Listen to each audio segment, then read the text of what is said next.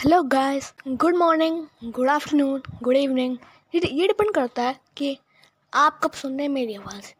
My name is Baras and welcome to the not one podcast तो ये मेरा fiction वाला पॉडकास्ट जिसमें आपको बहुत सारी चीज़ें के बताऊँगा।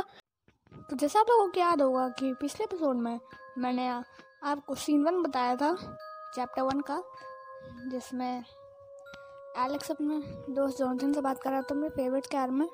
उनका कन्वर्सेशन बताया था तो अब मैं बताऊँगा सीन टू इसमें एलेक्स अपने घर जा रहा था, और वो रोड पास कर रहा था, तब अचानक से किसने आवाज़ लगाई।